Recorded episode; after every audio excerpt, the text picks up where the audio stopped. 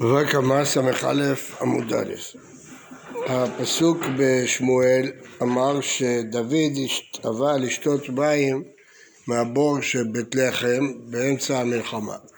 השלושה גיבורים הלכו והביאו לו מים, כיוון שהביאו לו את זה במסירות נפש, הוא לא רצה לשתות את זה ויסך אותם להשם. זה הפסוק. הגמרא הניחה שאי אפשר לפרש את הפסוק כפשוטו, כי לא יעלה על הדעת שבשביל מים הוא יסכן את הלוחמים שלו. ואז הם אמרו שהכוונה היא מים זה תורה, ובית לחם זה המקום שהסנהדרין ישבה, והוא ביקש תשובה לשאלה מהדחופה, שאלה דחופה במלחמה, מהסנהדרין. מה, אז מה זה שהוא לא, לא שתה אותם? הכוונה שהוא לא אמר את ההלכה הזאת בשמם. מה השאלה? אז היו שלוש אפשרויות. שאלה אחת, טמון באש, אם חייב או פטור. שאלה שנייה, האם מותר להציל את עצמו בממון חברו, להתחבות בתוך גדיש של הפלישתים, של חברו, או לשרוף גדיש שהפלישתים יתחבאו.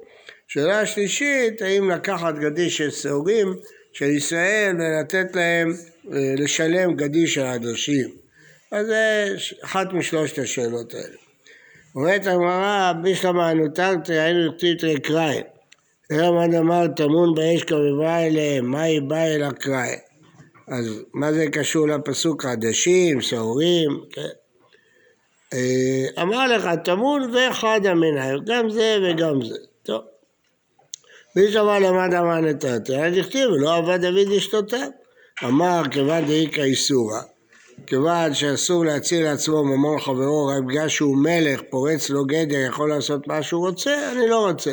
לא רוצה להשתמש בסמכות שלי של המלך.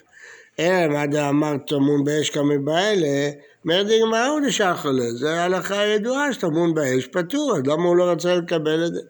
מה לא עבד דוד אשתותיו? דלא אמרינו משמעיו, הוא לא אמר את ההלכה הזאת בשמם. מדוע? אמר כך מקובלני בדינו של שמואל הרמתי. כל המוסר עצמו למות על דברי תורה אין אומרים דבר הלכה משמו. אז כיוון שהם מסרו את נפשם כדי להגיד לו את ההלכה הזאת הוא לא אמר את זה בשמם. ו... מה? כי אסור לסכן את עצמו בשביל דברי תורה. מה? לא שומע. לא טוב, בטח לא טוב פיקוח נפש לא דוחה להביא הלכה מבית לחם, מה, מה פתאום? זה לא הוא שלח אותם אז? נכון, אז הוא התחרט. בישלמה למאן דאמר אל יתרת שום דאבה לשם שמיים ויסך אותם להשם שכיוון שהדין הוא שאסור רק למלך מותר אז הוא עשה לשם שמיים לא לסמוך על זה ערב הדבר טמון באש, מה ויסך אותם להשם, ואמרינו משמעת הגמרא, ההלכה שטמון באש פטור, הוא לא אמר את זה בשם שלושת הגיבורים האלה, אלא אמר את זה כמסורת. ככה הגמרא מפרשת את הסיפור הזה בספר שמואל. משנה, עברה האש גדר שהוא גבוה ארבע אמות, או דרך הרבים, או נהר, פטור. אם אה, אדם הדליק אש בתוך השטח שלו, והיה לו גדר, כותל של ארבע אמות, או דרך הרבים, שש עשרה אמה, או נהר, אז הוא הגן על עצמו שהאש לא תעבור, ובכל זאת היא עברה, פטור. גמרא, והתניא עברה גדר שהוא גבוה ארבע אמות, חייב, הפוך. אמר פאפא תנא דידה כחשיב מלמעלה למטה, שש אמות פטור, חמש אמות פטור, עד ארבע אמות פטור. תנא בא מלמטה למעלה ככה ששתי אמות חייב, שלוש אמות חייב, עד ארבע אמות חייב. כלומר שניהם מסכימים שארבע אמות ולמעלה פטור. השאלה אם מונים את זה עד בכלל או לא עד בכלל, אבל אין מחלוקת בין המשנה לברייתא. אמר רבא, ארבע אמות שאמרו, אפילו בשדה קוצים, למרות שהאש מתפשטת הרבה בשדה קוצים בקלות, היא קופצת, בכל אופן גדר שארבע אמות צריכה להפסיק, הייתה צריכה להפסיק. לא שומע? לא דיברו על בהמה. לא, איזה בהמה? אש, עברנו מזמן כבר לאש. ארבע פפה ומשפת קוצים ולמעלה ארבע אמות, בתנאי שהגדר גבוהה ארבע אמות למעלה מראש שדה הקוצים, אבל אם הקוצים גבוהים שתי אמות, אז ברור שהאש תקפוץ את השתי אמות של הגדר. אבל מעל הגובה של הקוצים יש גדר ארבע אמות, אז האש לא יכולה לקפוץ כל כך הרבה. אמר רב לא שנו אלא בקולחת, שזה אש אה, עולה למעלה. אבל בנכפפת, אם יש רוח והאש מתפשטת, אפילו עד מאה חייב, לא יעזור שום גדר, האש תתפשט. שמואל אמר, מתניתים בנכפפת, אבל בקולחת אפילו כלשהו פטור. אם אדם עושה מאש כמו להבה של גז, שעולה למעלה, אז היא בשליטה, היא לא תתפשט, למה שהיא תתפשט? אז לא צריך גדר בכלל. אבל יש גיצים, לא? מה? יש גיצים. לא יודע, אבל כנראה בקולחת זה לא, לא מצוי שזה ישרוף את כל השדה. אפשר לשלוט בזה? באש? לא בגלל שאפשר לשלוט, בגלל שכשהיא קולחת היא לא מתפשטת. אתה עושה בבית אש על גז, זה לא מתפשט. אה, תניא גמתי דרב ודו קולחת נכפבת ועצים מצויים לה, אפילו עד מאה מיל חייב. אז לפי ההלכה, כמו רב, אז בקולחת ארבע אמות, צריך ארבע אמות, אבל בנכפפת לא עוזר כלום. עברה נהר או שלולית שהם רחבים שמונה אמות, פטור. אז הגמרא מסבירה מה הנהר שאמרנו במשנה, מה זה נהר? שהוא רחב שמונה אמות, זה הנהר, פחות מכאן זה לא נקרא נהר. דרך הרבים, מה טענה? אמר רב רבי אליעזר, דתא רבי אליעזר אומר 16 אמות כדרך רשות הרבים. אז זה מתאים לשיטת רבי אליעזר, ש-16 אמה זה דרך אה, הרבים. או נהר, רב אמר נהר ממש, ושמואל אמר אריתא דדלי, אמת המים שדולים ממנה מים. מה דאמר נהר ממש? אבל גם דלקה מאיה, ואדי, עברה ואדי רחב. ומה דאמר אריתא דדלי, רק אם במים, לתר מאיה לא. נענתה, מסכת פאה. ואלו מפסיקים לפאה. הנחל והשלולית, ודרך היחיד ודרך הרבים, אז צריך לתת שתי פאות, מהשדה הזאת ומהשדה הזאת. מהי שלולית? אמר רבי יהושע, מקום שמי גשמים שוללים שם, מתאספים שם, מה שהיום קוראים שלולית. רבי ואי אמר רבי יוחנן, שלולית זה אמת המים, שמחלקת שלל לאגפיה, שכל אחד ואחד מהשדות שותים ממנה. מה דבר מקום שמי הגשמים שוללים שם? כל שכן אמת המים. אבל מה דאמר אמת המים, מקום שמי גשמים לא מפסיקת, זה לא מספיק כדי להפסיק.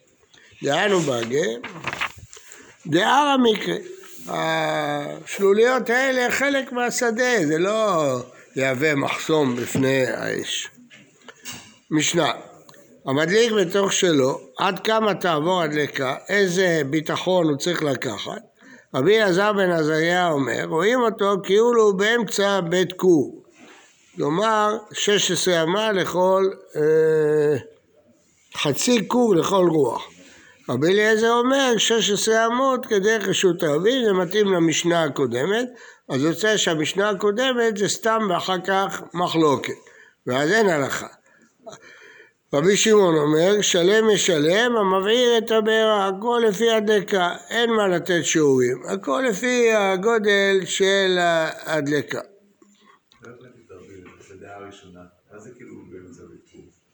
קור, זה מידה שידועה כמה.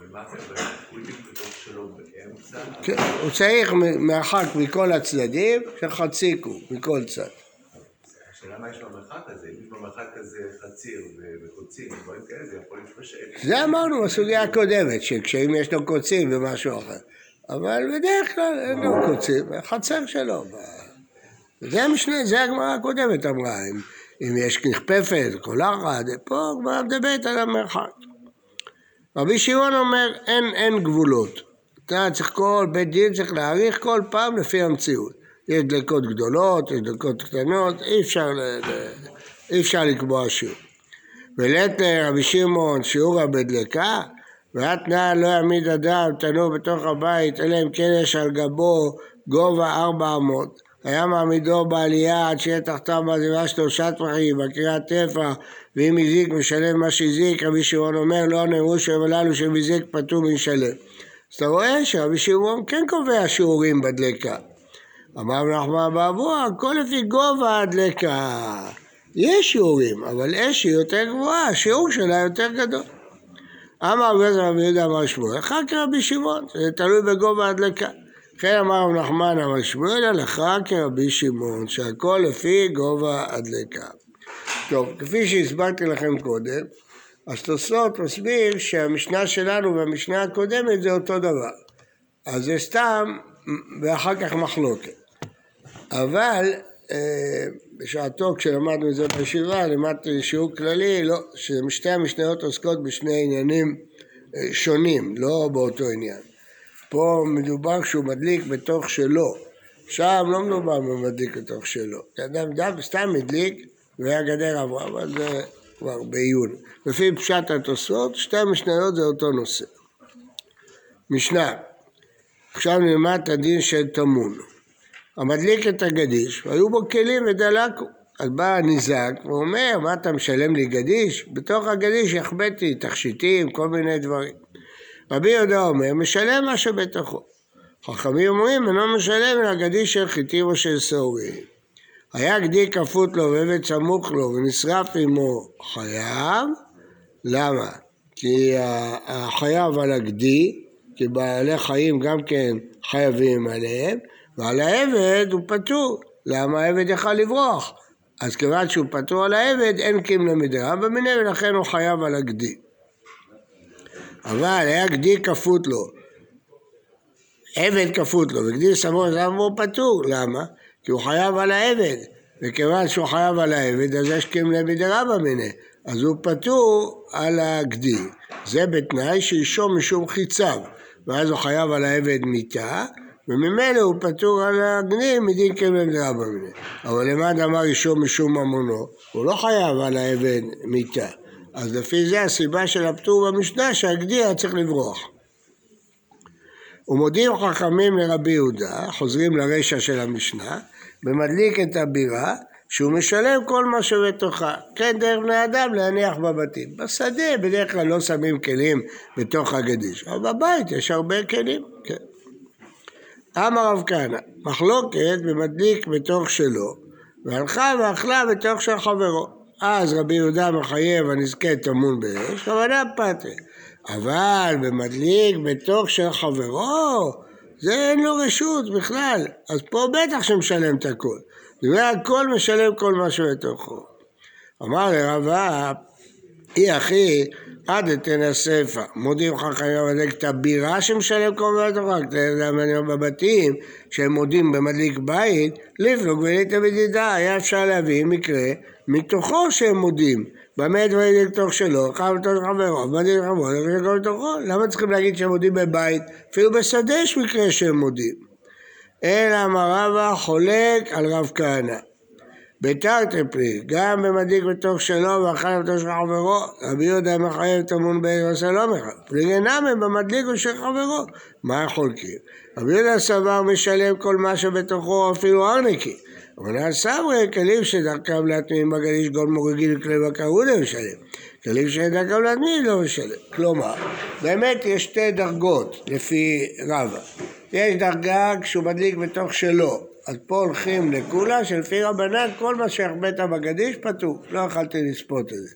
אבל כשהוא מדליק בתוך של חברו, פה רבנן מודים לרבי יהודה שישלם מה שבתוכו, אבל לא כל מה שבתוכו, אלא אה, מוריגים וכלי בקר, מחביאים אותם בפנים, את המחרשה, את המעדרת, זה כן, צריך לשלם, כיוון שהוא הדליק בתוך של חברו, אבל את הארנק, לא, ואילו רבי יהודה סובר שאפילו את הארנק צריך לשלם. תנו רבנן, עכשיו ירצו להוכיח כמו מי ההלכה.